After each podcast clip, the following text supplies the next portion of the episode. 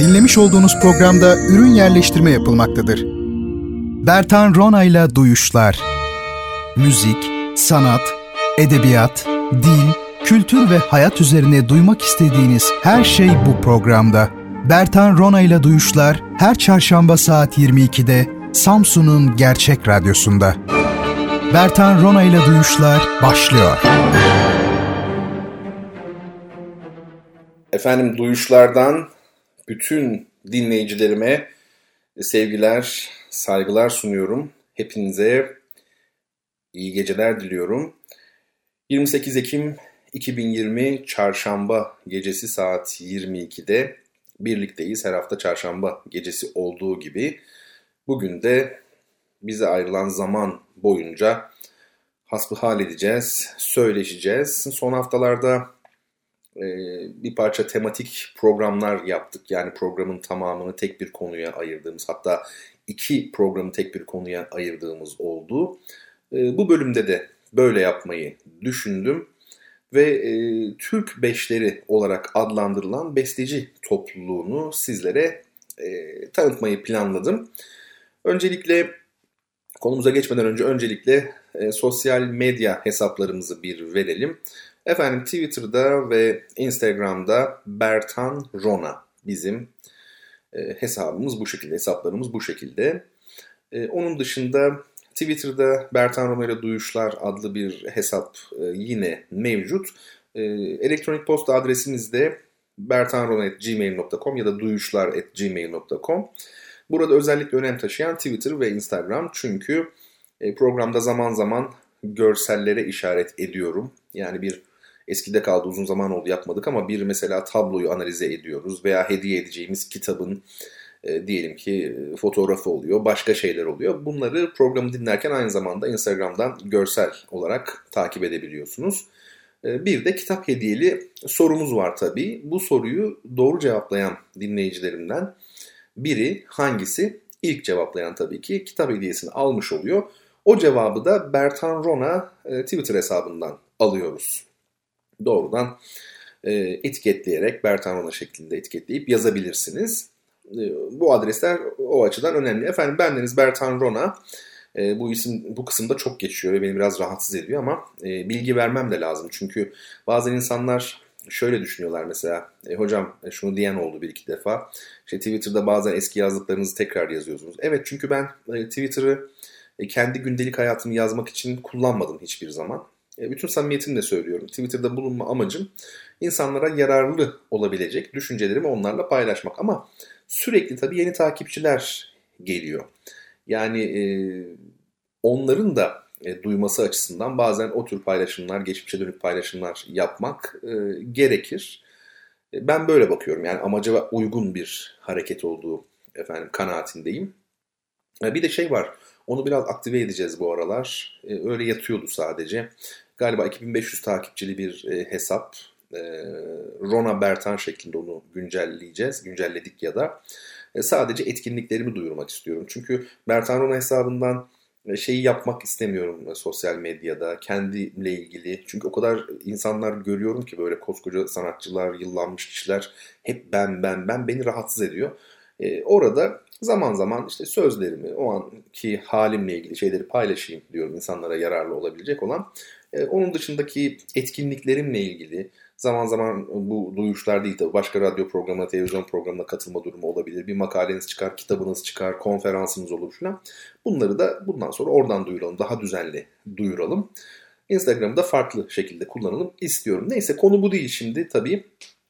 Um, Türk beşlerine e, geçeceğim. Geçmeden önce son bir şey daha söyleyeyim. E, öğrencilerimiz, iki öğrencimiz var bugünlerde üzerinde çalıştığımız yardım için. E, sizlerden istirhamım yardımcı olmak isteyen, e, üniversite öğrencisi arkadaşlarımızın eğitim ihtiyaçlarını karşılamak isteyen, buna destek olmak isteyenler varsa aramızda lütfedip yine e, elektronik posta ya da e, Twitter üzerinden, sosyal medya üzerinden, Instagram olur fark etmez yani direkt mesajla bana ulaşsınlar. E, mümkün mertebe duyuralım. Daha evvel de hep söylediğim gibi kaç e, liralık bir yardımda bulacağım, bulunacağımız ya da e, her ay mı, e, bir yıl mı, bir yıl boyunca mı yoksa bir defa mı hani Bunların çok büyük bir önemi yok. Bu ikinci ve üçüncü konu yani. Esas mesele yardımcı olabilmek. İnanın 20 lira bile önemli yani atıyorum. Öyle değil mi? Yani 100 kişi 20 lira verse bir 2000 lira olur. Mesela bir öğrencimize bugünlerde bilgisayar almaya çalışıyoruz. Mesela bu açıdan yararlı olur. Yardımlarınızı esirgemeyin. Bana ulaşın. Derneğimiz üzerinden efendime söyleyeyim makbuz karşılığında şey yapıyoruz, kabul ediyoruz bu yardımları. Efendim bu gece Türk beşlerinden söz edeceğim. Ondan önce son olarak kitabımızı da tanıtalım, hediye kitabımızı. Günün anlam ve önemine, eski tabirle mana ve ehemmiyetine binaen e, şöyle bir kitap seçtim. Sadun Tanju'nun Adnan Saygunlar'da Çay Sohbetleri adlı kitabını seçtim. E, program içerisinde bir soru soracağım. Bu soruyu Twitter üzerinden e, Bertan Rona hesabından ilk cevaplayan dinleyicime de bu kitabı e, göndereceğim. E, durum bundan ibaret. Bu gece 5 bölümlü bir program yapacağız. Çünkü Türk Beşleri adı üzerinde ve her kısımda bir bestecimizi ele alacağım. Arkasından da onun güzel bir kompozisyonunu dinleyeceğiz. Ee, uzun konuşmak istemiyorum çok fazla. Her besteciyle ilgili kısa e, konuşmak istiyorum. Onun müziği konusunu istiyorum ve e, lütfedip sizlerin de bu müzikleri gerçekten konsantre olarak dinlemenizi arzu ediyorum. E, ne kadar renkli olduğunu, ne kadar güzel olduğunu, bugüne kadar bize müzik adına yutturulmaya çalışan şeylerin, çalışılan şeylerin ne kadar e, kötü ve seviyesiz şeyler olduğunu genellikle anlayacağız. E, bunları dinlediğimizde. Ve tabii ki öncesinde ben sizi bilgilendiriyorum. Bu da güzel bir şey. Eseri tanımak için daha da iyi. Şimdi çok sevgili dinleyenlerim Türk Beşleri dediğimiz topluluk 5 besteciden oluşan bir topluluk. Bu bestecilerimizin doğum tarihlerine baktığımızda 1904 1908 aralığını görüyoruz. Yani en büyükleri Cemal Reşit Rey 1904'te doğmuş. E, tırnak içinde en genç olanı, yani 4 yıl fark var sadece. O da Necil Kazım Akses 1908'de doğmuş. Demek ki hepsi aynı e, dönemde doğmuşlar. Efendime söyleyeyim. Bu insanlara daha sonraları Türk Beşleri denmiş. Böyle bir ifade kullanılmış ve bu yerleşmiş kalmış. Peki bir beşli oluşturacak kadar benzer özellikleri var mı? Mesela bir Rus beşleri gibi veya Fransız altılıları gibi. Aslına bakarsanız her birinin özellikle belli bir döneminden itibaren e, yönelimleri bambaşka ki bu da son derece doğal öyle değil mi? Neden doğal? E çünkü her biri farklı bir e, sanatçı, farklı bir besteci. Eğilimleri, efendime söyleyeyim, beğenileri, müzik anlayışları, kendilerini heyecanlandıran şeyler, amaçlar vesaire bunlar farklı olabilir. E, ortaya çıkan müzik de farklı ama onları hiç mi e, birleştiren bir şey yok? Var elbette. Şunu söyleyebiliriz. Genç Cumhuriyet'in, yani Türkiye Cumhuriyeti'nin özellikle kültür ve sanat alanında, sanat ve bence bilhassa da müzik alanında e, kendi ideolojisine uygun olarak gerçekleştirdiği hamleler, yaptığı e, icraatler var ya. E, bu kapsamda bu bestecilerimizin hepsinin yurt dışında eğitim alması. Belki Cemal Reşitre'yi biraz farklı onu konuşuruz. Yurt dışında eğitim me gönderilmeleri yani hepsinin üstün yetenekli olarak eğitime gönderilmesi. Orada eğitim aldıktan sonra Türkiye'ye dönmeleri ve Cumhuriyet'in bu genç Cumhuriyet'in atılımlarına bu alanda büyük bir coşkuyla destek vermeleri söz konusu. Ve hepsi belli oranlarda da olsa yine e, Cumhuriyet'in işaret ettiği, arzu ettiği yolda Türk halk motiflerini kullanmışlar kendi eserlerinde. Çünkü Cumhuriyet'in talebi şuydu bestecilerden. Özellikle halk müziği temalarından yola çıkın ama çok sesli müzik yazın ve e, halkımızın seveceği, beğeneceği müzikler yazın. Hepsi de buna uymuştur ama belli bir tarihten sonra öyle noktalara gidilmiştir ki elbette çok üst düzey sanat eserleri dünya çapında verilmiş. E bunlar içerisinde tabii daha böyle hani melodik halkın anlayacağı efendim halk musikisi malzemesinden, e, materyalinden yararlanan nitelikte e, pek olmayan eserler çıkmıştır. Pek çok eser. Efendime söyleyeyim bunlara örnek çok fazla verilebilir. E, ama dediğim gibi bu farklılıklar olsa da onları birleştiren e, Türk beşleri nitelemesinin içine e, yerleştiren e, bir takım ortak özellikler var. Şimdi Cemal Reşit Rey ile başlayalım. 1904 yılında doğmuş Cemal Reşit Rey. 1985'te vefat etmiş.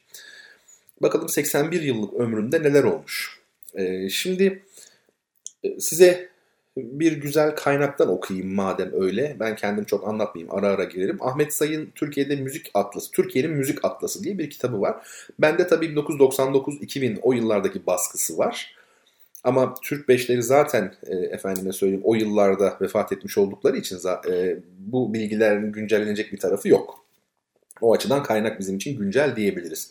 Şöyle diyor, Türkiye'de çok sesli müziğin kökleşmesi, benimsenmesi ve yaygınlaşması için 60 yıl boyunca olağanüstü bir çaba gösteren bestecimiz Cemal Reşit Rey aynı zamanda piyanist, orkestra şefi ve eğitimcidir.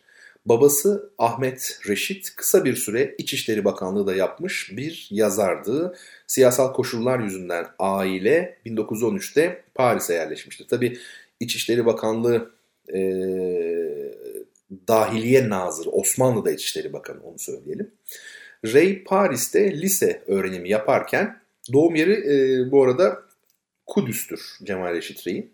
O bir e, Osmanlı paşasının çocuğu sonuçta ve e, belli bir yaşta 1913 olması lazım tahminimce 9 yaşındayken e, Paris'e gidiyorlar ve e, konservatuvarda ders alması için konservatuvar müdürü olan ünlü besteci Gabriel Fauré'yi arayan da Poincaré yani Fransız Cumhurbaşkanı. Düşünebiliyor musunuz? Baba Osmanlı'nın İçişleri Bakanı olunca Fransız Cumhurbaşkanı ile ahbap oluyor. Böyle bir tanışıklıkları var. Ve rica ediyor. Cumhurbaşkanı arıyor konservatuarı. Size bir diyor Türk çocuğu gelecek Cemal Reşit.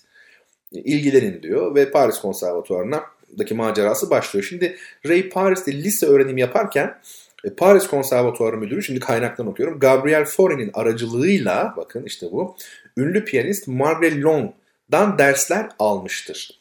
Birinci Dünya Savaşı'ndaki Long e, Ravel'in de çok yakın arkadaşıdır. Ravel'in piyano konçertosunu Margaret Long için yazdığını biliyoruz. Ve e, Long kendi adına bir piyano yarışması da bulunan çok önemli bir piyanist. Birinci Dünya Savaşı'nın patlaması üzerine annesiyle İsviçre'ye geçen Cemal Reşit, Cenevre Konservatuvarı'nda müzik çalışmalarını sürdürmüştür 1914-1920 arasında. Savaştan sonra Paris'te yine Margaret Long ile piyano, Raoul Laparra ile kompozisyon, Henri Defos ile partisyon ve orkestra şefliği, Gabriel Fauré ile müzik estetiği çalışmıştır. Cumhuriyetin kurulmasıyla 1923'te İstanbul'a yerleşen Ray yani 19 yaşındayken bakın orada ciddi bir kariyer yapabilecekken çok beğeniliyorken ülkeme hizmet edeyim diye bırakıp geliyor 19 yaşında. Yıl 1923. Yurt dışına giden kaç kişi var? Böyle kurumlarda eğitim alabilen kaç kişi var? Düşünün. O kadar özel, seçkin, ayrıcalıklı bir yeri var ama geri dönüyor 19 yaşında. Hatta Margaret Long'un bu haberi duyunca bayıldığı söylenir. Yani gidemezsin diye, bırakmam seni diye. 1923'te İstanbul'a yerleşen Ray, İstanbul Konservatuvarı'nın temeli olan Darülelhan'da piyano ve kompozisyon öğretmeni olmuş. 1926'da çok sesli bir koro, 34'te ise bir yaylılar orkestrası kurmuştur. Bu orkestra 1946'da senfonik nitelik kazanarak İstanbul Şehir Orkestrası'na dönüşmüştür ki bugünkü İstanbul Devlet Senfoni'nin çekirdeği. Çok sevgili dinleyenlerim.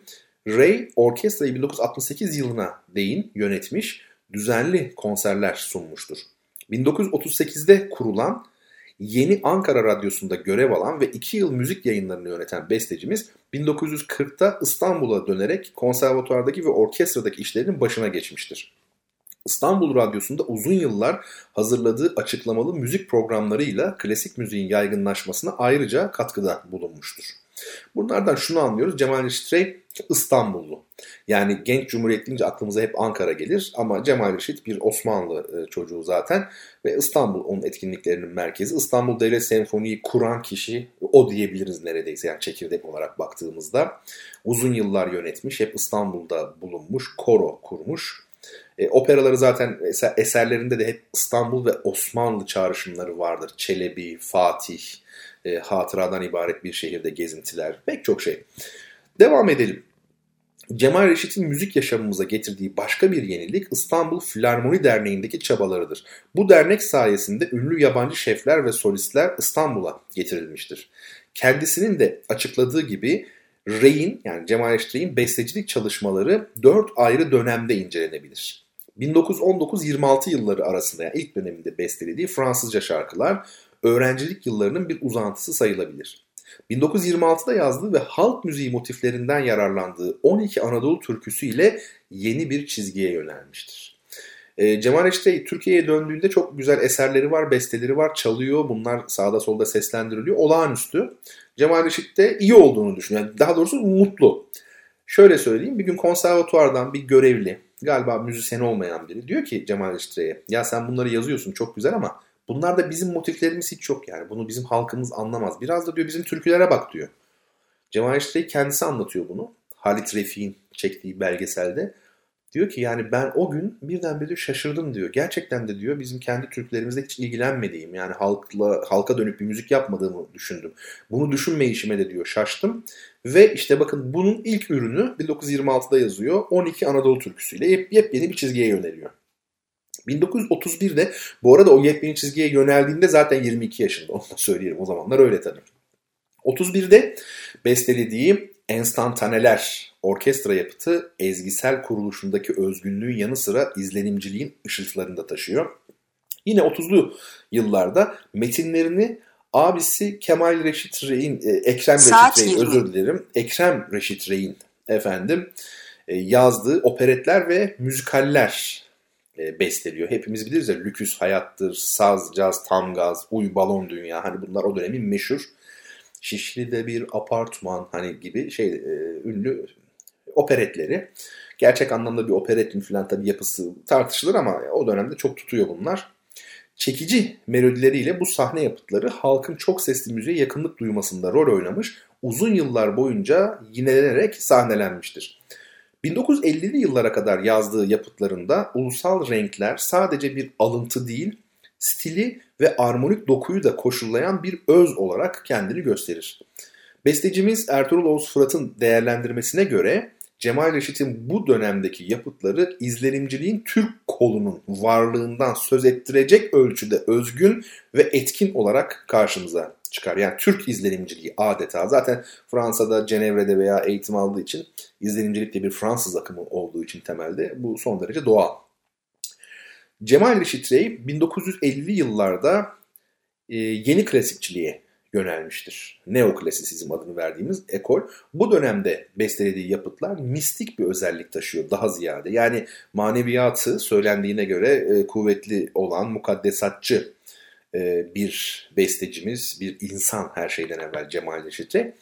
E, mesela e, Fatih adlı senfonik şiirleri bu anlayışa, senfonik şiiri bu anlayışa örnek olarak gösterilebilir. Daha sonraki dönemde yani ölüm temasının işlendiği ve Türk makamlarından yararlandığı yapıtlar için kendi fantezi dünyası içinde, tırnak içinde söylüyor, bu onun sözü çünkü, kendi fantezi dünyası içinde çalıştığını belirtmiştir. Efendim bu kadar olsun bilgiler. 1982'de de devlet sanatçısı oldu. Teknik ayrıntıya çok girmek istemiyorum. De, burada var çünkü kitapta bazı ayrıntılar ama 1982'de devlet sanatçısı oluyor. Ee, Cemal Reşit Rey. Pek çok eseri var. Operalar, operet ve müzikaller, orkestra eserleri, konçertolar, konçertant yani konçerto niteliğindeki parçalar, konser parçaları yani. Oda müzikleri, şan ve orkestra eserleri, şan ve piyano yapıtları, koro, marşlar mesela 10. yıl marşı değil mi? Sahne müzikleri olduğu gibi e, diskografisi de oldukça geniş diyebiliriz. Yani Türkiye için oldukça geniş. Yani pek çok eseri e, kayda alınmış. Hem plak hem daha sonra disk olarak. E, elbette bunlar da önemli. Şimdi sözü çok uzatmayacağımı söylemiştim. Yani bundan sonra bestecileri daha kısa olarak e, tanıtacağım. Ve e, hangi eserini sizlere dinleteceğimi söyleyeyim. Onun Türk Sahneleri adlı bir eseri e, bulunmakta.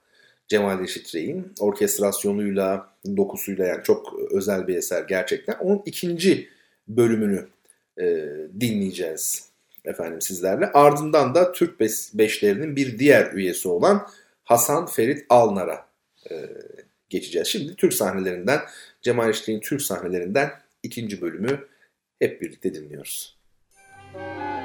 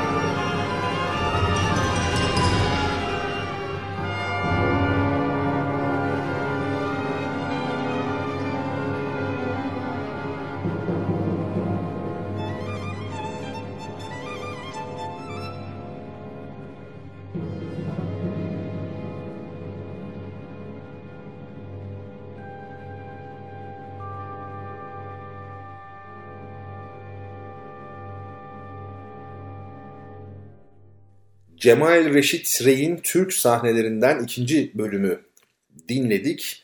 Bu güzel müziğin ardından Cemal Reşit Rey defterini şimdilik e, kapatalım ve Türk beşlerinden bu gece ele alacağımız ikinci isim olan, ikinci değerli bestecimiz olan Hasan Ferit Alnar'a geçelim. Hasan Ferit Alnar'la ilgili bakalım e, neler söyleyebileceğiz. E, sevgili dinleyicilerim 1906-1978 yılları arasında yaşamış bir bestecimiz Hasan Ferit Alnar. Dünya müzikçileri arasında geleneksel müzikten gelip evrensel müziğe geçen ve bu alanda uluslararası başarılar elde eden besteciler azdır biliyorsunuz. Hasan Ferit Alnar bu e, uluslar arası ya da ulus üstü diyelim yükselişin ender temsilcilerindendir. Küçük yaşta geleneksel sanat müziğine başlayan yani klasik Türk musikisine başlayan ve 14 yaşındayken İstanbul'da bir kanun virtuozu olarak ün yapan Hasan Ferit Alnar ilk gençlik yıllarında özel olarak armoni, kontrpuan ve füg dersleri alarak e, yeteneğini çok sesli müzik alanına kaydırmış aslında. 1927'de devletin açtığı yurt dışı öğrenim sınavını kazanarak ki bahsetmiştik Viyana Devlet Müzik e, Akademisi'ne giren Alnar burada Joseph Marx'ın kompozisyon, Oswald Kabasta'nın orkestra şefliği öğrencisi olmuş. Akademiyi 1932'de başarıyla bitirerek Türkiye'ye dönmüştür. Türkiye'de aldığı ilk görev İstanbul Şehir Tiyatrosu'nda orkestra şefliği olmuş, bu görev olmuş. 1936'da Ankara'da Cumhurbaşkanlığı Filarmoni Orkestrası'na şef yardımcısı olarak atanmış ve aynı zamanda Ankara Devlet Konservatuvarı'nda kompozisyon öğretmenliği yapmaya başlamıştır.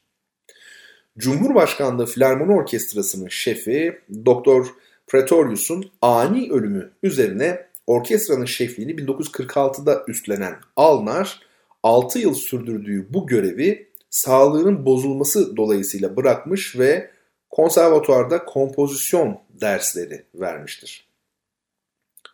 1955'te Devlet Opera ve Balesi'nin genel müzik direktörlüğünü yapmaya başlamış ancak sağlığının yine bozulması yüzünden Viyana'ya yerleşmiştir. Bu dönemde Avrupa'nın birçok kentinde konuk şef olarak konserler yöneten Hasan Ferit Alnar, Viyana Senfoni, Viyana Radyo Senfoni, Münih Filarmoni, Stuttgart Radyo Senfoni, Atina Senfoni ve Sofya Senfoni gibi orkestraları idare etmiştir.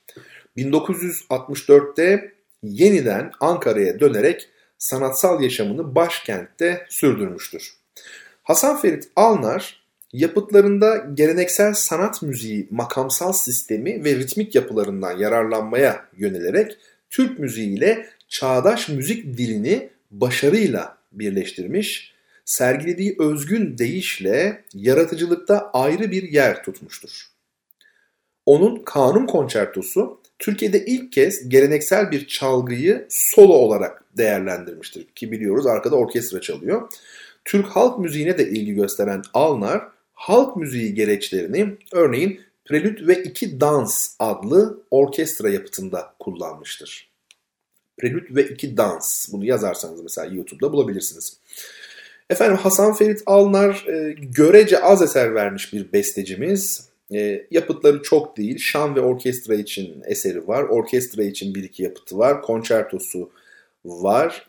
Violonsel konçertosu da var. Kanun konçertosunun yanı sıra.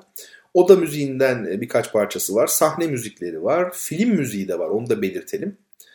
Ee, İstanbul sokakları, işte efendim Namık Kemal, Halıcı Kız gibi yani Muhsin Ertuğrul dönemi e, filmlerinde müzikleri var. Ve geleneksel eserleri de var. E, bazı eserleri de kaydedilmiş. Efendime söyleyeyim Hasan Ferit Alnar'ın.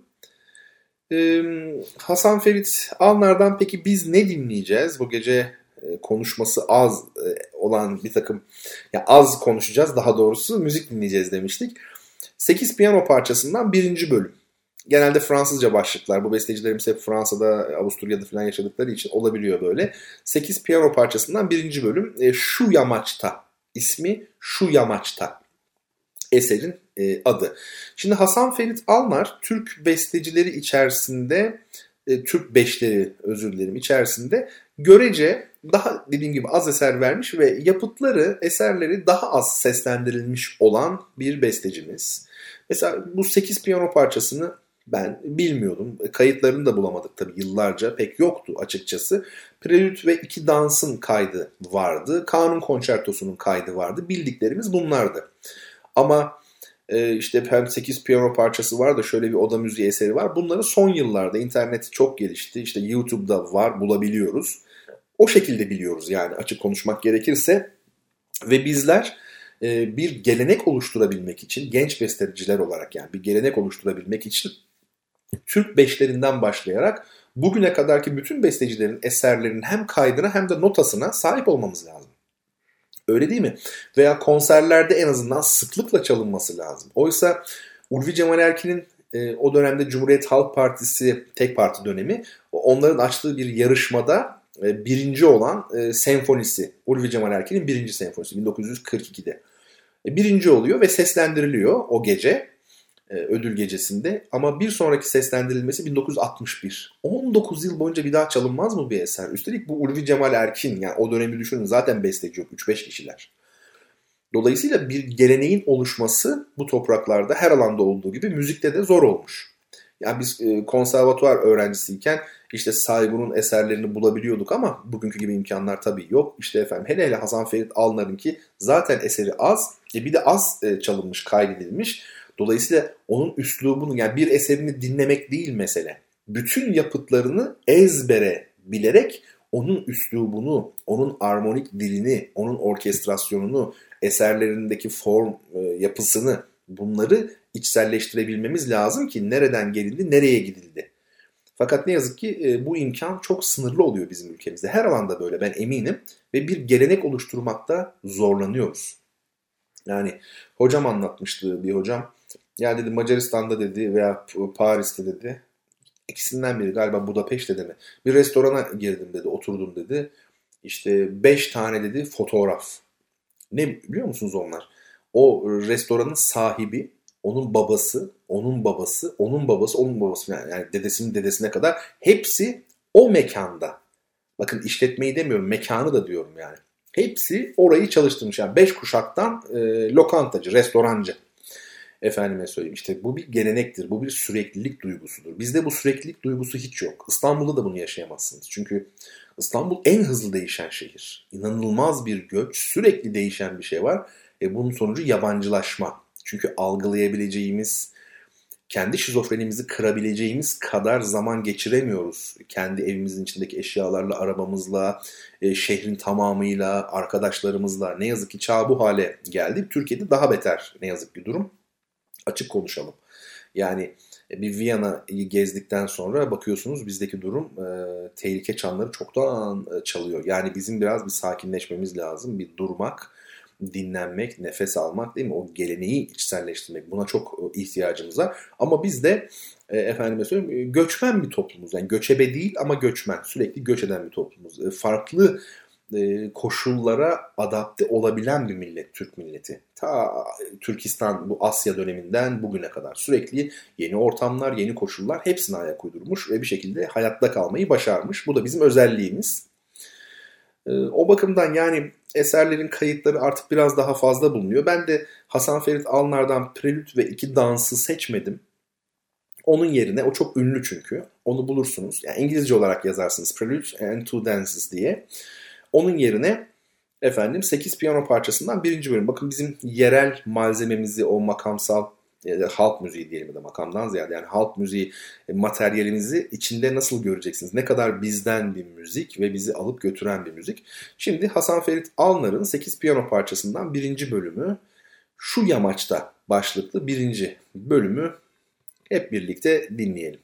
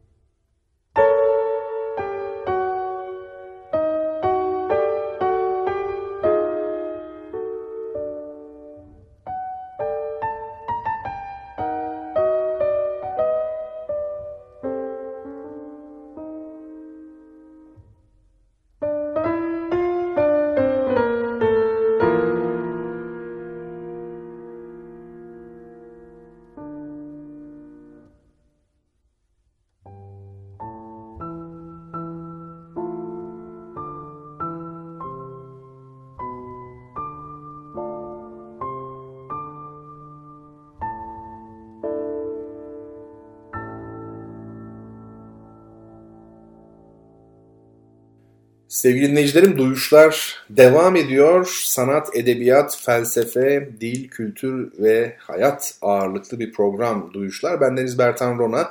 Bu programı sizler için hazırlıyorum ve her hafta çarşamba geceleri saat 22'de sunmaya çalışıyorum. Son haftalarda daha çok müzik ağırlıklı programlar yaptık. Pek duyuşlarda yapmadığınız kadar güncel konulara hatta temas eden konuklu e, programlar yaptık.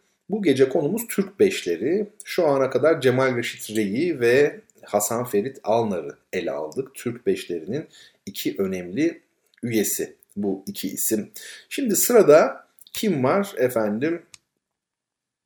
Ulvi Cemal Erkin. Ona geçmeden evvel Twitter'da, Instagram'da Bertan Rona e, hesabımız bizim. Bunu duyurmak isterim.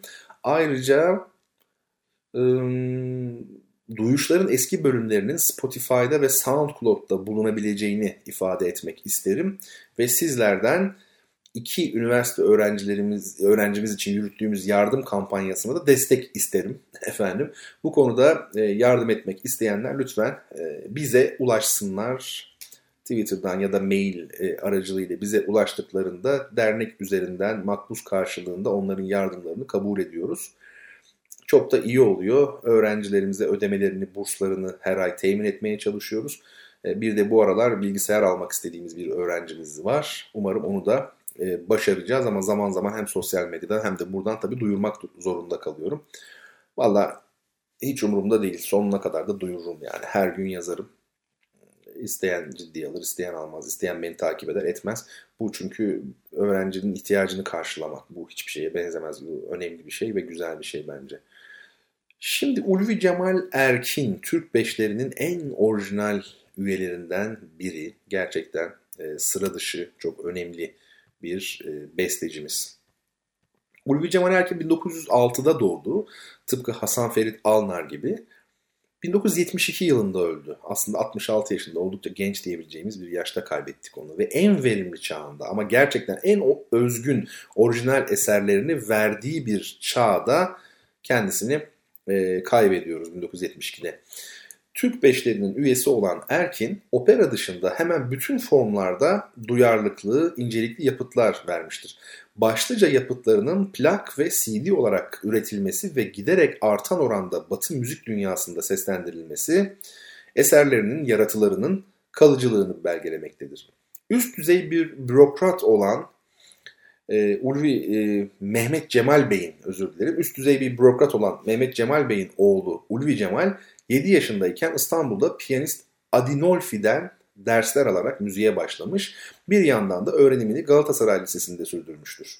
Yeteneğiyle sivrildiği için 1925'te Milli Eğitim Bakanlığı tarafından Paris'e gönderilmiş. Paris Konservatuarı'nda çeşitli hocalar, önemli hocalar bunlar yalnız onu söyleyeyim. İsimleri artık yani Gallon gibi çok önemli hocalar var. Onlarla çeşitli e, kontrpuan, armoni, piyano işte hocasına göre yani e, çalışmış. Daha sonra Ecole Normale de Müzik'te yine Gallon'la Nadia Boulanger'den kompozisyon dersleri almıştım. Nadia Boulanger çok e, önemli bir hoca, kadın e, hoca. Kompozisyon e, öğretmeni özellikle pek çok büyük besteci onun öğrencisi olmuş. 5 yıllık öğrenimini Paris Konservatuarı ile Ekol Normal'de başarıyla tamamlayan besteci. Ekol Normal'de bir müzik okulu arkadaşlar. 1930'da yurda dönerek Musiki Muallim Mektebi'nde öğretmenliğe atanmıştır. Paris'te başladığı İki Dans adlı orkestra yapıtını Ankara'da bitiren Erkin'in bu ilk yaratısı yani eseri 6 Mart 1931'de Riyaseti Cumhur Filarmoni Orkestrası tarafından dünya premieri olarak seslendirilmiştir.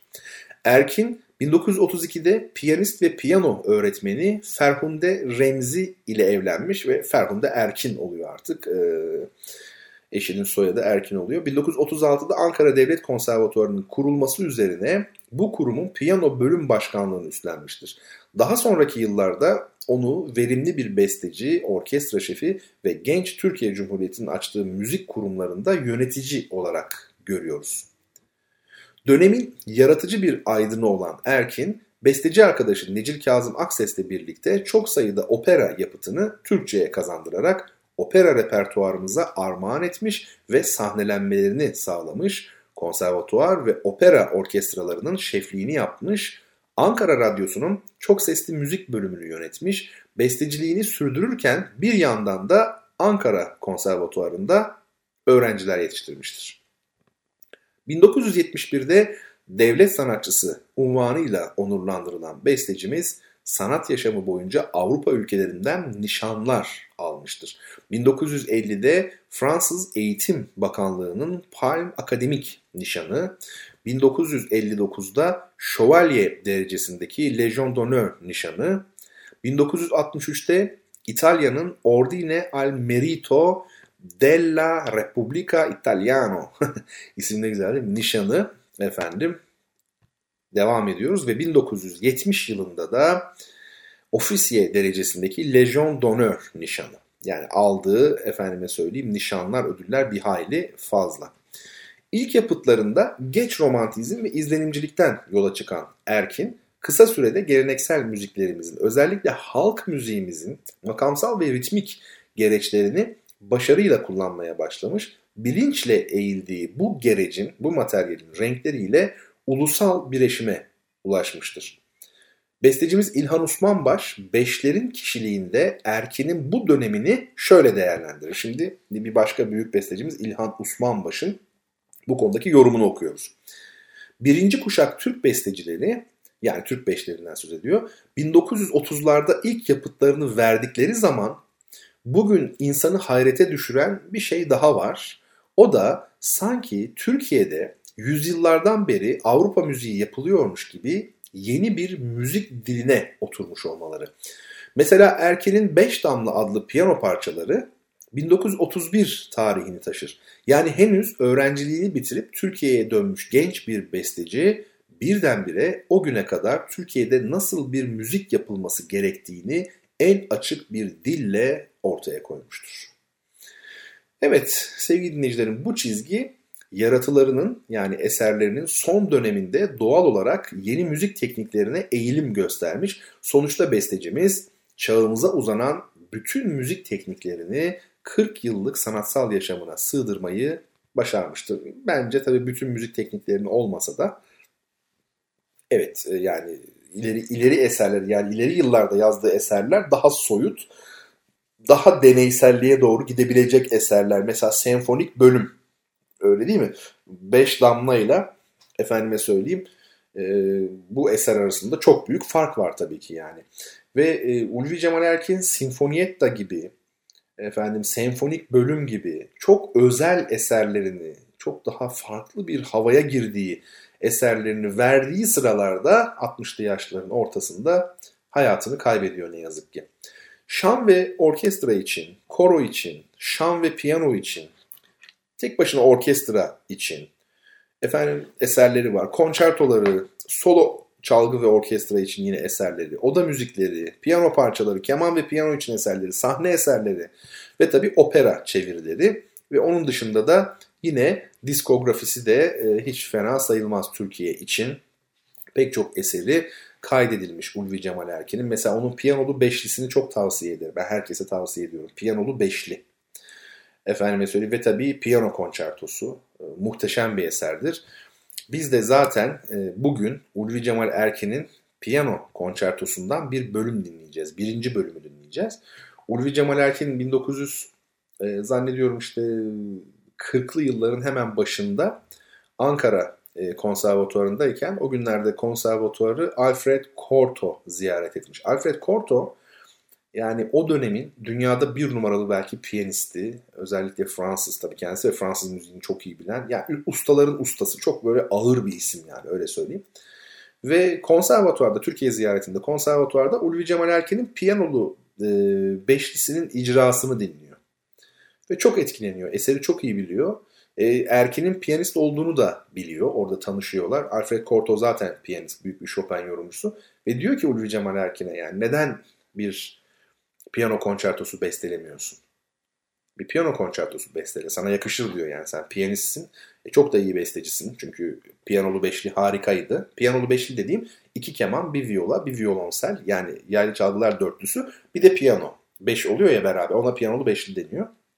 İşte böyle bir öneride bulunuyor o eser çok iyi eminim diyor çok iyi bir konçerto yazarsın ve onu bir piyano konçertosu yazmaya yöneltiyor ama ortaya öyle bir şey çıkıyor ki gerçekten çok taze, çok böyle buluş dolu, şaşırtıcı, diri, e, olağanüstü bir e, konçerto gerçekten. Özellikle birinci bölüm çok çok etkileyici. Şimdi biz de o bölümü dinleyeceğiz. Bildiğim kadarıyla bu eserin ilk seslendirilişini e, Ulvi Cemal Erkin'in eşi değerli hocalar, hocamız tabii piyanist Ferhunde Erkin yapıyor. Orkestra şefi de Ulvi Cemal Erkin muhtemelen dünya premierinde Ankara'da. Ta, öyle kalmış aklımda yani bakabiliriz araştırabiliriz yine. Şimdi bir dinleyelim. Sözü kısa tutacaktık bu gece dediğim gibi. Müziği uzun tutacaktık. Şu müziğin güzelliğine bir bakın. Olağanüstü bir eserle hakikaten karşı karşıyayız. Ondan sonra son iki bestecimize geçeceğiz. Biri Ahmet Adnan e, Saygun, bir diğeri ise e, Necil Kazım Akses. Şimdi Ulvi Cemal Erkin'in olağanüstü güzellikteki piyano konçertosundan birinci bölümü dinleyelim. Ardından Bertan Rona ile Duyuşlar, Türk beşlerini, Türk bestecilerinden Türk beşleri olarak adlandırılan ilk kuşak bestecileri ele aldığı Duyuşların bu bölümüyle devam etsin efendim.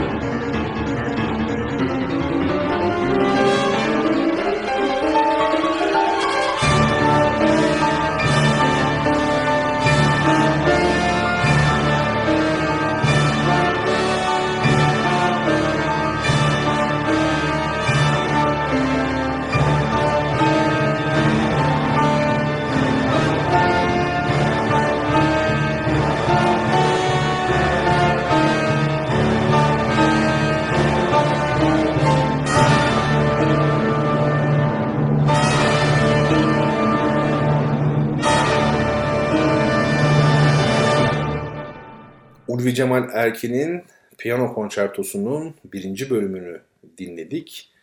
Bu olağanüstü eser Ulvi Cemal Erkin tarafından ünlü Fransız piyanist Alfred Corton'un Alfred Corton'un e, isteğiyle, yönlendirilmesiyle bestelenmişti ama bugün hala e, dünyanın çeşitli yerlerinde çalındığında yani nerede çalınırsa çalınsın olağanüstü bir etki uyandırmakta ki sizler de dinlediğiniz herhalde bu son derece anlaşılabilir bir durum çünkü olağanüstü bir eser. Evet şimdi Türk beşlerinde sıra bu gece dördüncü olarak dördüncü sırada ele alacağımız Ahmet Adnan Saygun'a geldi.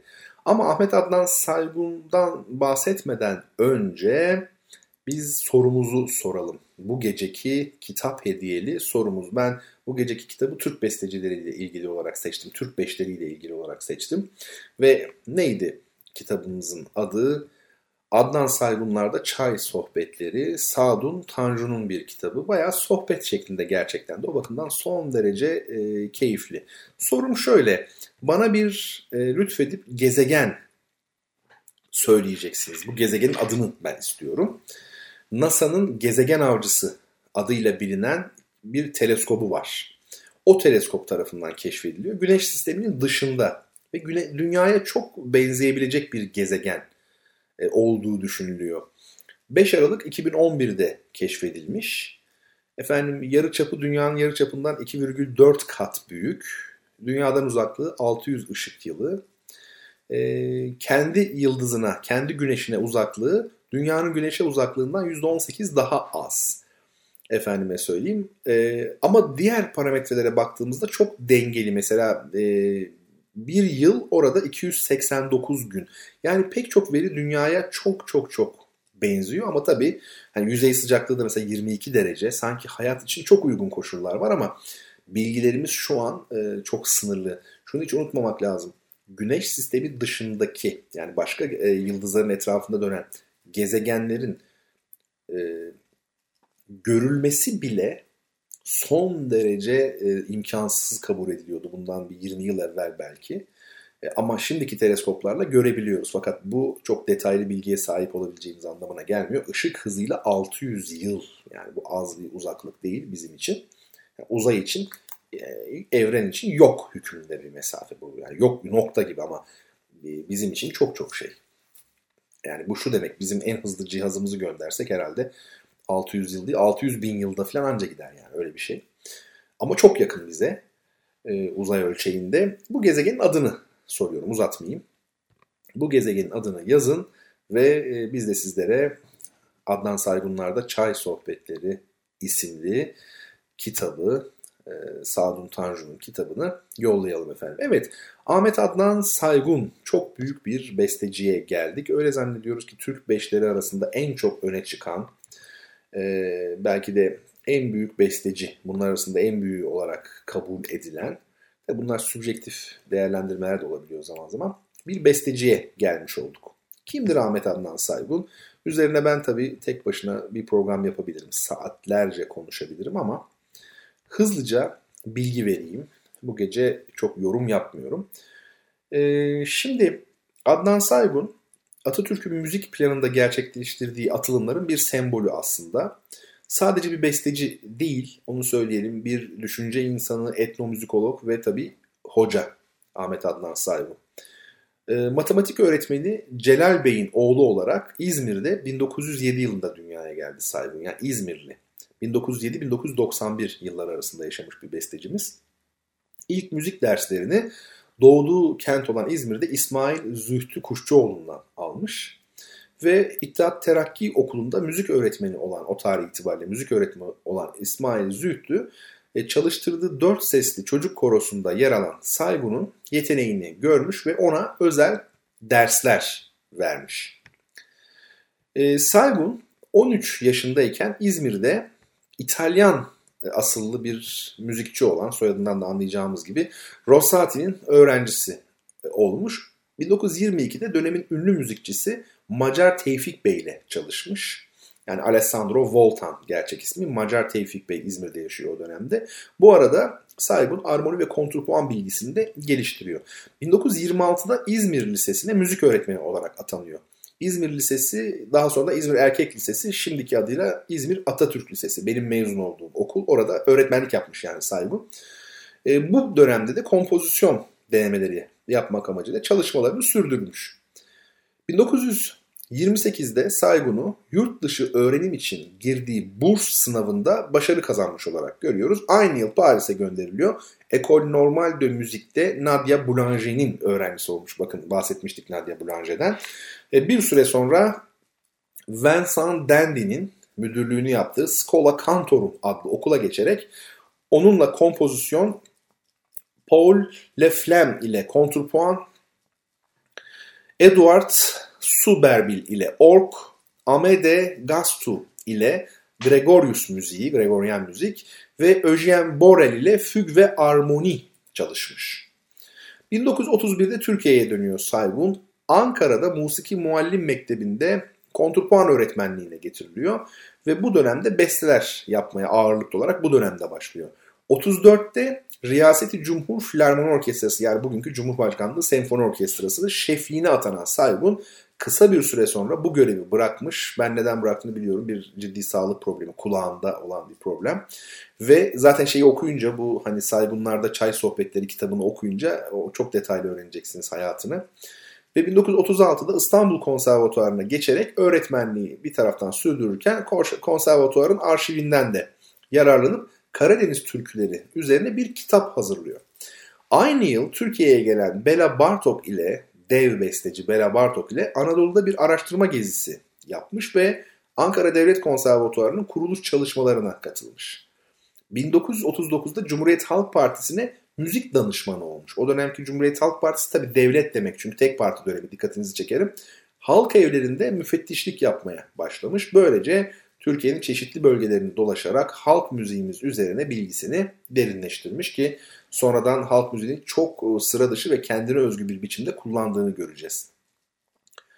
Bütün bu uğraşların yanı sıra 1942'de ilk büyük yapıtı olan Yunus Emre Oratoryosunu tamamlayan Saygun, yapıtın dünya premierini gerçekleştirmiştir.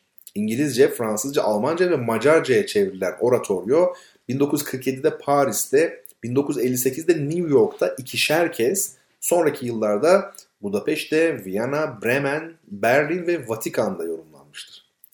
1936'da yeniden Ankara Konservatuvarı'na dönen besteci, 1946'da özür dilerim, kuruluşuna katıldığı bu okulda kompozisyon öğretmeni olmuş, uzun yıllar üzerine çalıştı, üzerinde çalıştı Kerem adlı operasını 1952'de tamamlamış. Saygun, Kerem'den sonra daha çok çalgı yapıtları bestelemeye yöneliyor. Yani e, operadan şeye yani senfonik müziğe veya çalgı eserlerine.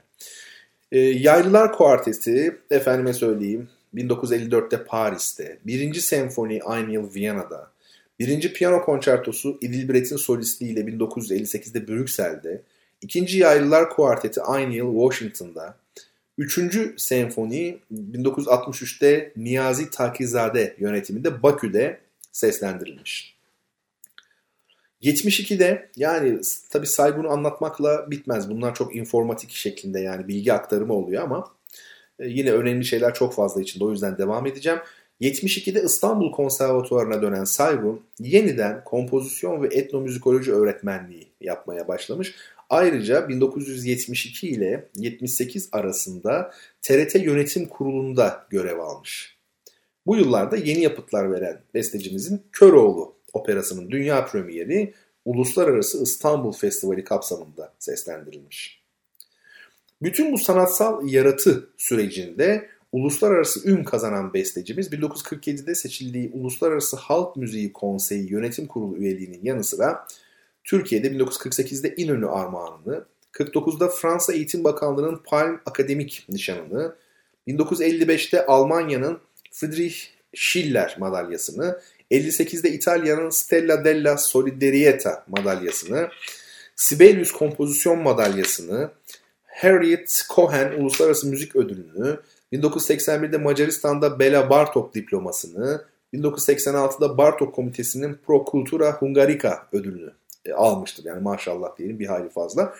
Bestecimiz 1971 yılında devlet sanatçısı unvanıyla 1981'de de Atatürk Sanat Armağanıyla onurlandırılmıştır. Bildiğim kadarıyla devlet sanatçısı yani bu son yıllardaki gibi artık sulandırılmadan yani gerçekten böyle büyük sanatçılara verilen yoksa böyle fantazi arabesk parçalar okuyanlara falan da veriliyor artık ya o hale gelmiş de daha eskiden yani gerçek e, e devlet sanatçısı unvanının ilk verilen saygın diye biliyorum. Yine bir araştıralım beraber yani. Sanırım ilk alan o. Efendim şimdi eserleriyle ilgili çok böyle şeye girmeyeyim. E, teknik ayrıntılara zaten giremeyiz. Ama şunu söyleyelim. Saygun Türk beşleri içerisinde diğerlerine tabii haksızlık edilmemesi gerekir. Şimdi Ulvi Cemal Erkin'in olağanüstü tabii ki renklilikte eserleri var.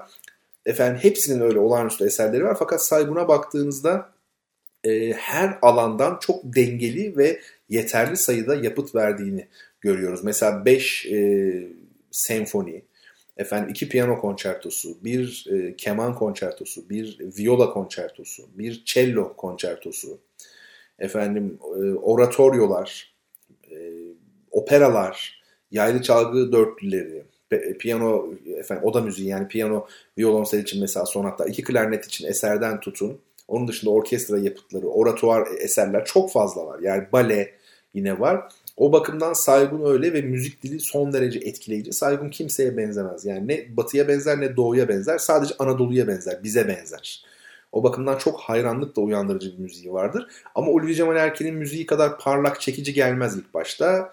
İçine girdikçe, tanıdıkça hayranlığınız artar. Ağır başlı büyük bir besteci olduğunu, çok büyük. Dünya çapında yani 20. yüzyılın en önemli bestecilerinden biri olduğunu anlarsınız. Niyazi Takizade çok büyük bir orkestra şefidir. Takizade işte bakın dedik ya 3. senfonisini Saygun'un Bakü'de e, yönetmiş 1963 galiba. O dönemde söylediği bir söz var. Saygun gibi bir besteci bugün Avrupa'da bile yoktur diyor. E, dolayısıyla hani Avrupalı bestecilerin yanına koyabileceğiniz, yer yer onları da aşan e, yönleri olan çok büyük bir e, besteci. Çok şükür ki eserleri artık çok sık seslendiriliyor. Biz istediğimiz zaman Spotify'a falan da girdiğimizde Saygun'u bulabiliyoruz. Notalarının tabii telifi bir kuruluşta olduğu için notalarını bulamıyorsunuz. Satın almanız e, gerekiyor ama çalışacak olan kişiler e, onu da e, yapabilirler rahatlıkla. Ahmet Adnan Saygun e, böyle bir e, büyük besteci İzmirli. E, üzerine konuşulacak çok çok şey var ama şu an bir e, mütevazı radyo programındayız. Daha doğrusu konuşabilirdik belki. E, ayırırdık iki program konuşurduk ama burada şu önemli. Ben özellikle e, dinleyicilerim, genç dinleyicilerim Türk beşlerini tanısınlar onların eserlerini e, bilsinler, birer örnek dinlesinler. Kendileri daha sonra eğer hoşlandılarsa araştırsınlar. Benim e, amacım bu.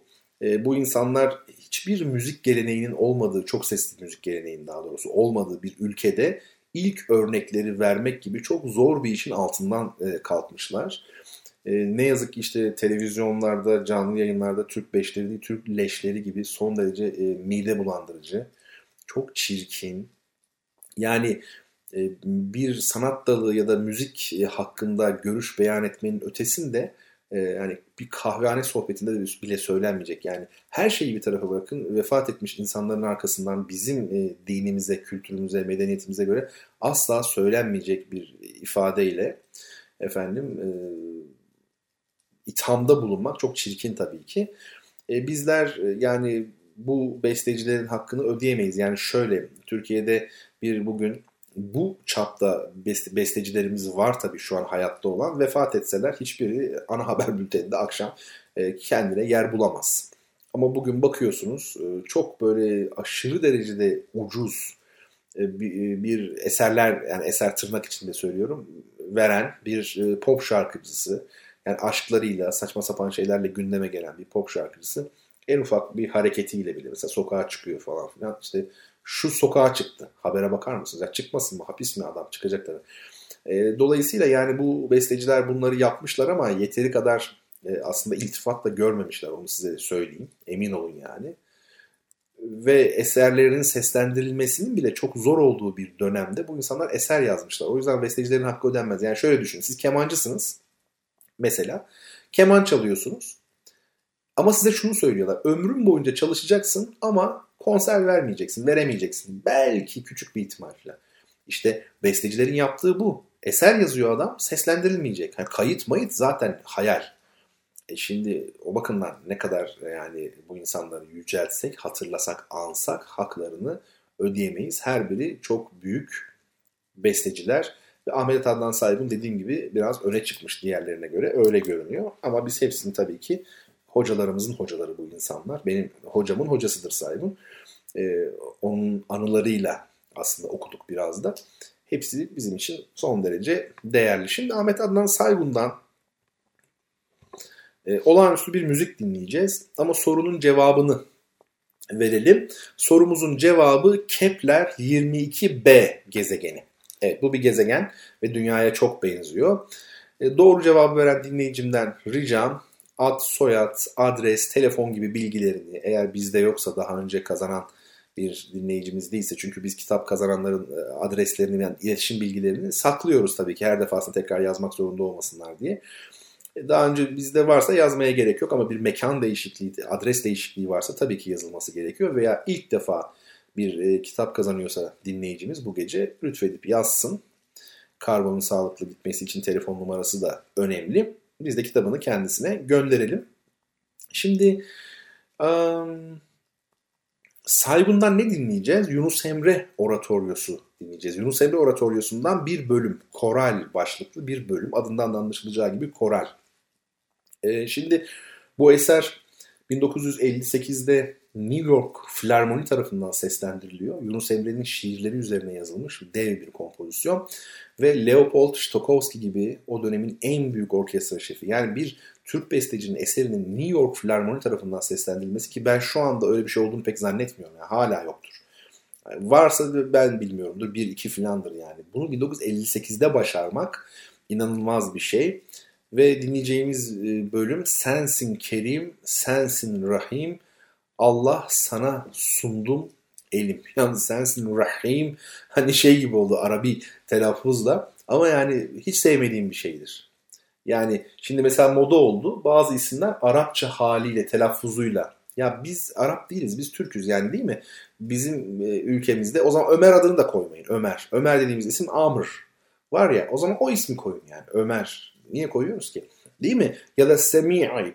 Yani Semih yerine Semi' diyelim aynı sonu o harfle ya ama biz ne diyoruz semih. Ha, bazen de tamam e, biraz böyle Arapça bilen için İbranice bilen için komik geliyor olabilir yani semih semih o sondaki e, şeye yani ayn'dan sonra böyle semih gibi oluyor veya ben bir film izledim.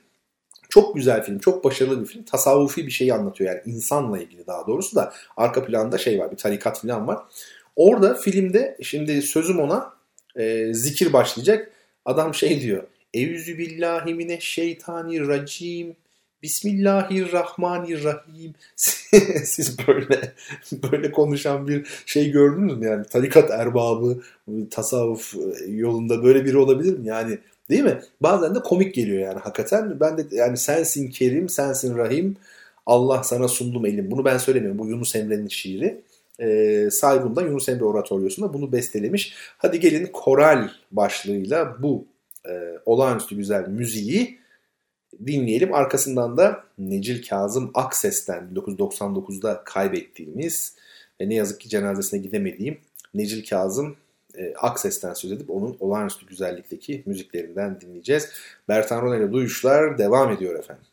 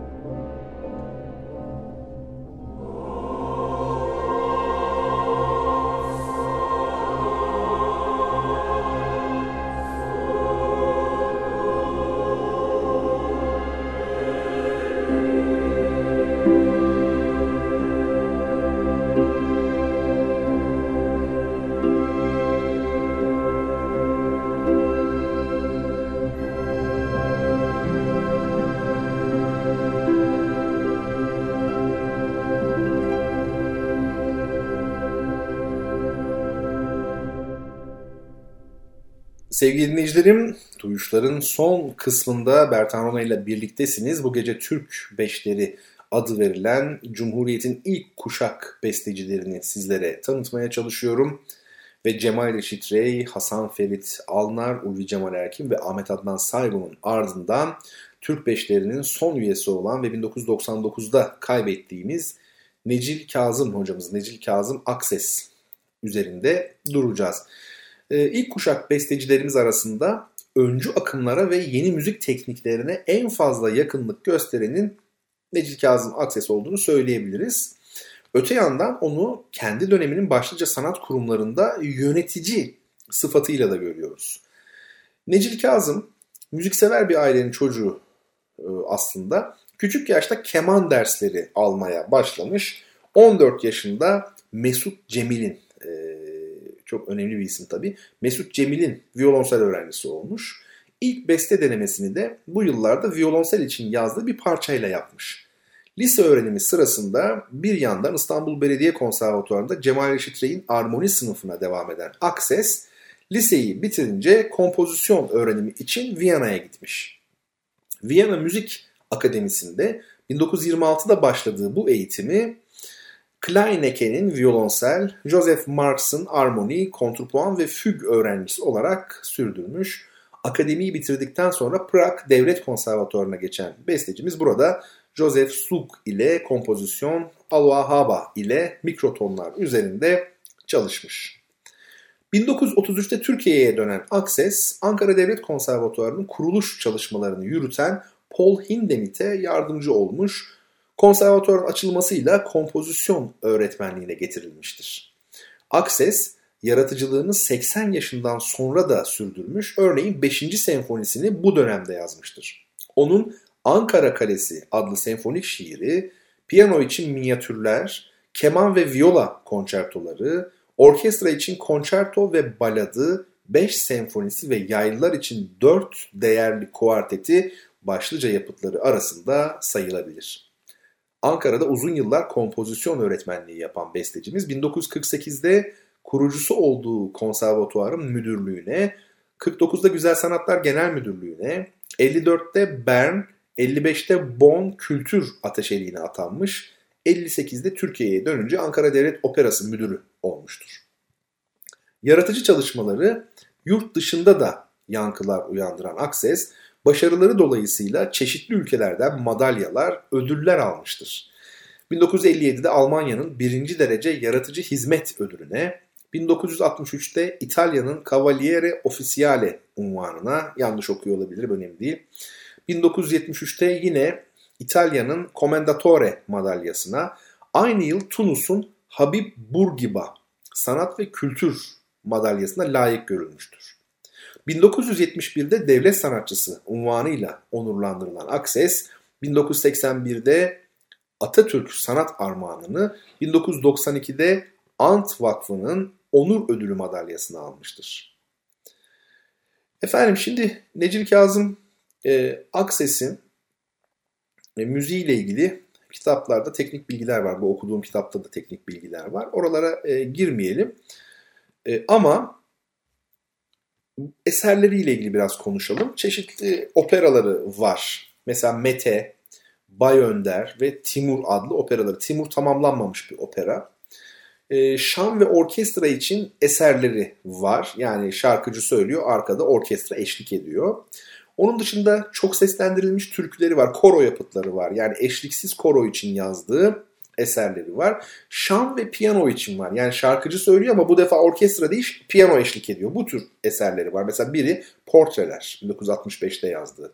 Böyle şan ve piyano için. Biri şiirlerle müzik 75'te. Öbürü de hayır mı evet mi 1988'de. Şimdi onun esas önemli yapıtları orkestra yapıtları. Mesela Ankara Kalesi, Balat, 5 e, adet senfoni, Özellikle e, dördüncüsü çok önemlidir. Itri'nin Nevakarı üzerine Scherzo değil mi? Ve tabi e, bu dördüncü senfonisinin adı Sinfonia Romanesca Fantazia. Beşinci senfonisi de retorik, anlatımlı senfoni. Atatürk diyor ki ismi. Tabi o dönem bestecileri birinci kuşak onlar da çok e, koyu bir Atatürkçülük e, görüyoruz. Yani Atatürk sevgisi çok ön planda oluyor o kuşakta. E, çoğu zaten Atatürk'ü bizzat görmüş, onunla oturmuş, sohbet etmiş insanlar bunlar. Yaş olarak ondan oldukça küçük olsalar da bir baba belki 25, 26, 27 yaş fark var. Yani Atatürk belki onların babaları olabilecek yaşta ama e, yine de çağdaşlar yani onunla aynı dönemde yaşamışlar. Şimdi e, konçertolarından keman konçertosu, viola konçertosu efendime söyleyeyim ve konçertant eserleri var. Oda müziği yapıtları var ki dört tane yaylı çalgılar dörtlüsü. Bunlar çok önemli. Solo çalgı için, piyano için parçaları var. E, piyano için mesela bir bakın çok güzel eserleri var hakikaten. E, şeyde falan da var, bulunuyor tek tük e, Spotify'da. Sahne yapıtları var ve de geniş bir diskografisi var diyebiliriz. Yani pek çok eseri seslendirilmiş. E, Necil Kazım Akses'in. Ben o vefat ettiği zaman e, öğrenciydim. Tabii konservatuvarda kompozisyon bölümünde öğrenciydim. E, İzmir'de kendi öğrenci evimde kalıyordum. O haberi e, tabii duyduk. Ankara'da Necil Kazım Akses'in vefat ettiği yer Ankara. Efendim cenazesine gitmeyi çok istedim ama bir özel sebepten dolayı yani çıkan bir engelden dolayı da gidememiştim. Halbuki o tarih itibariyle Türk Beşleri adı verilen topluluğun son üyesi Necil Kazım Akses'ti ve onun da vefatıyla bu topluluk artık e, tarihe karışmış oluyordu. Yani eserleriyle hep yaşayacaklar ama yani insan olarak artık hiçbiriyle görüşme şansınız yok. Röportaj yapamazsınız, ders alamazsınız, sohbet edemezsiniz. E, böyle. E, Necil Kazım Hoca ile ilgili pek çok şey biliyorum tabii ki. E, böyle bir gurme olduğunu, yemek yemeyi çok sevdiğini, farklı yemekleri çok iyi bildiğini e, biliyorum. Özel lezzetlere çok düşkün olduğunu hem yeme hem içme anlamında oldukça da böyle efendim fotoğraftan da e, anlaşılıyordur. Böyle tombiş herhalde. E, bundan bahsedilebilir ve dediği gibi kaynağın yani kitabın şey konusunda bu müzik teknikleri konusunda en ileriye dönük olan bestecimiz. Yani çağdaş teknikleri Avrupa'da uygulanan modern müzik tekniklerini en fazla denemiş olan bestecimiz. Saygun'da da e, atonalite dışında pek çok yönelim var ama mesela rastlamsallık yok. Ne demek rastlamsallık? Normalde notada yazan şey neyse değil mi? İcracı onu çalar. Yani violonselci, piyanist veya orkestra onu çalar. Ama rastlamsal müzikte bazı şeyler de icracıya bırakılmıştır. Yani kabaca bir nota vardır ama icracı o an kendisi de katkıda bulunur müziğe. Mesela bu işte rastlamsal müzik e, Avrupa'da yapılmış bir şey özellikle belli bir dönem Necil Kazım Akses'inde mesela buna yakın olduğunu biliyoruz ama Saygun'da bu yoktur. Yani Saygun'da her şey notayla tespit edilmiştir. Örnek yani ileri tekniklere yakınlık derken bunu kastediyorum ama tabii Avrupa'da, Amerika'da, dünyada müzik çok farklı yerlere gitti. E, Necil Kazım Akses eminim rastlamsal müzik yazarken de Avrupa'da daha başka teknikler çıkmıştı. Bu böyle. İnsanlar biraz da tabii şeyin etkisiyle e, tanınma, ünlü olma isteğinin etkisiyle efendim yeni yeni teknikler yani gerek var mı böyle bir tekniğe yok mu? Bu gerçekten çok mu efendim yaratıcı, ilginç bir şey, özgün. Bunu düşünmeden de zaman zaman e, teknikler üretiyorlar, ürettiler. Efendim şimdi Necil Kazım Akses'ten zaten dinleyince hemen e, fark edeceğiz diğerlerinden farklı olduğunu daha ileri bir dil ama yine de ben e, bu eserin en rahat anlaşılabilecek en melodik kısmını seçtim. En seveceğiniz kısmını seçtim. Ne bu? Dördüncü senfonisi. Necil Kazım Akses'in. Dördüncü senfoni ama violonsel ve orkestra için. Yani eser konçertant bir eser. Çünkü senfonide ön planda bir çalgı yoktur. Yani mesela violonsel konçertosu, keman konçertosu diyoruz. Bakın adından belli. Orada keman ön planda, cello ön planda. Bu dördüncü senfoni. Senfonide eşit hepsi öyle söyleyeyim. Ama bu eser adı senfoni olsa da violonselin ön planda olduğu. Yani violonsel ve orkestra için dördüncü senfoni. Eser adı bu. Ben buradan altıncı ve yedinci bölümleri size e, kapanış parçası olarak dinletmek istiyorum. E, bu bölümlerde çok böyle melodik, çok taze, dediğim gibi buluşlu bir e, müzikle karşı karşıya olacağız. Başlarken belirtmiştim bu programın amacı Türk beşlerini yad etmek bir yandan, anmak saygıyla. Bir yandan da e, onları bilmeyen dinleyicilerime ki pek çoktur gayet doğal onlara tanıtmak. Ama birer örnekle ve kendileriyle ilgili bilgi vererek tanıtmak. Bundan sonra çok değerli dinleyicilerim içerisinden e, bu konuya ilgi duyanlar, merak edenler ya da kaliteli müzik dinlemek isteyenler efendim YouTube olsun, Spotify olsun pek çok mecrada bu bestecilerimizin, Türk beşlerinin eserlerine ulaşabilirler rahatlıkla, dinleyebilirler. E, arzu ediyorsanız ya hocam ben çok sevdim ama e, bundan bana hangi eserlerini dinlemeliyim? Bana şöyle bir 3-5 eser ismi yazın derseniz böyle çok daha rahat anlaşılan, böyle daha melodik, e, çarpıcı güzellikte olan eserlerden isterseniz yazın bana mesajla. Ben size seve seve bu konuda yardımcı olurum. Efendim bir programımızın daha sonuna geldik. Çok değerli dinleyenlerim. E, haftaya çarşamba günü yine birlikte olacağız. Böyle tematik bir program mı olur yine yoksa biraz eski formatımıza mı döneriz değil mi? Daha renkli böyle pek çok konuda var. Biraz tabii benim yoğunluğumun da etkisi var. O tür programların kırtasiyesi yani o işleri hazırlamak kolay olmuyor. E, bakalım belki o şekilde devam ederiz. Belki yine e, böyle gideriz. Yeter ki duyuşlar devam etsin. Çünkü duyuşlar gibi programlar pek kalmıyor. Yok yani ve çok da yer verilmek istenmiyor aslında. Bu vesileyle Radyo Gerçeğe de çok teşekkür etmem lazım gerçekten. Ee, çok memnun oluyorlar ben bu programı yaptıkça. Oysa kanallar genellikle neye bakar? İşte kendi reytinglerine, e, kendi çıkarlarına bakarlar. Bu da belki haklıdırlar da yani çünkü onlar da yaşamak zorunda. E, duyuşlar devam etsin yaşamaya. Bakalım Şimdi ne kadar zaman olacak? İşte bu Şubat'ta e, 4 yıl olmuş olacak. Belki 10 yılı da görürüz. Belki 20 yılı da görürüz. Belki 5. yılı göremeyiz. E, kim bilir yani bu iş böyledir. E, görüşelim, irtibat halinde olalım. Radyoda siz bana ulaşamıyorsunuz yani program esnasında bu kötü bir şey. Yani belki işte şeyden ulaşıyorsunuz sosyal medyadan. Ama onun dışında e, çok fazla e, bana zaten soru geliyor, yardım isteyenler. Ya çok mahcup oluyorum. E, şiirlerini gönderen var, öykülerini gönderenler var. Masalını okumam için, bilim kurgu eserini okumam için gönderenler var. Uzun süredir benden cevap bekleyenler, bir yıldır neredeyse bekleyenler var. Ama o öyle bir yoğunluk oluyor ki hakikaten yetişemeyebiliyorsunuz. Ee, cevap veriyorum ama bir şekilde yani sıraya koyuyorum, cevap veriyorum. Ee, durum bundan ibaret. Sizlere de mutlaka veririm. Kısa olduğu zaman zaten şu metni okuyup eleştirin hocam gibi bir şey olmadığı zaman zaten mümkün mertebe çabuk yazarım. Mesela bu eser listesi gibi. O bakımdan tereddüt etmeyiniz efendim. Mail de yazabilirsiniz bertanrona.gmail.com adresine. Çok değerli dinleyenlerim programın artık sonuna geldik. Veda vakti. Ee, sizleri Allah'a emanet ediyorum. Mevlid Kandili, Peygamberimizin doğumu dolayısıyla kutlanan bir kandil. Ee, Mevlid Kandilini hepinizin kutluyorum ve tabii e, ülkemize, bütün İslam alemi ve bütün dünyaya güzellikler gelmesine vesile olmasını e, diliyorum. Mevlid Kandili'nin.